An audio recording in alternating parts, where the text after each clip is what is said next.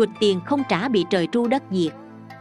Vào triều đại nhà đường, ở sơn đông có hai người đàn ông là bạn thân thiết của nhau. Một người tên là sử vô úy, người còn lại là trương tòng chân.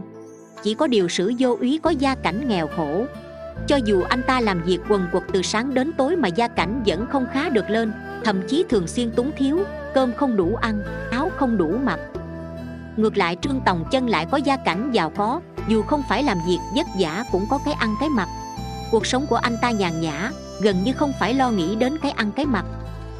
Thấy sử vô úy gia cảnh khó khăn, trương tòng chân nói với bạn rằng, anh mỗi ngày làm đồng từ lúc mặt trời chưa mọc, đến lúc mặt trời đã lặn cũng chưa nghỉ, vừa mệt vừa khổ cực như vậy mà cái ăn cái mặc vẫn thiếu.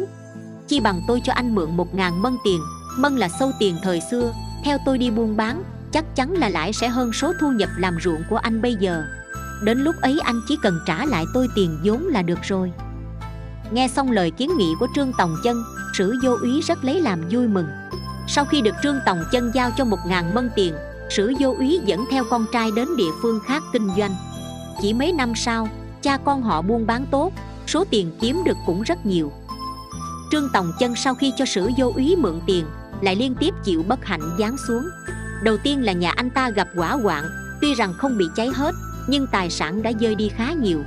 Một thời gian ngắn sau gia đình lại bị cướp đến cướp hết tài sản, trong nhà họ gần như đã không còn gì cả. Trương tòng chân lúc này cơm không đủ ăn. Sau khi biết được sử vô úy giờ đây đã giàu có, tiền bạc đầy nhà không còn cách nào khác, anh ta liền tìm đến sử gia.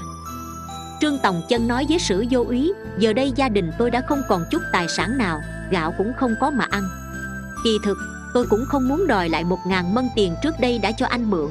Tôi chỉ muốn anh có thể đưa cho tôi hai ba trăm mân là được rồi không ngờ sử vô úy vừa nghe xong liền lớn giọng hỏi lại, anh nói tôi mượn tiền của anh.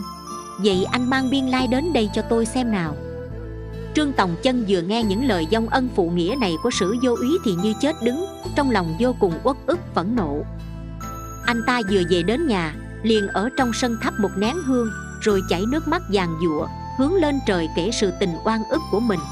Anh ta vừa kể với giọng phẫn uất vừa khóc không ngờ tại nơi sử vô úy sinh sống, buổi chiều hôm ấy, mây đen kéo đến đầy trời, cuồng phong nổi lên và sấm sét nổ gian trời. Sau trận cuồng phong ấy, người ta thấy sử vô úy đã bị sét đánh trúng.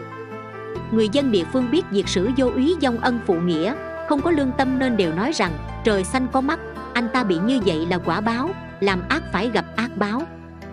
Câu chuyện như một lời nhắc nhở mọi người rằng, làm người nhất định phải giữ vững đạo lý làm người, chớ làm việc ác trái giới đạo đức làm người. Nguyên lý thiện ác hữu báo luôn hiện hữu. Tác giả tuệ tâm. Câu chuyện đến đây là hết. Cảm ơn các bạn đã chú ý theo dõi. Nhớ follow kênh mình để được nghe những câu chuyện phật giáo ý nghĩa mỗi ngày nhé.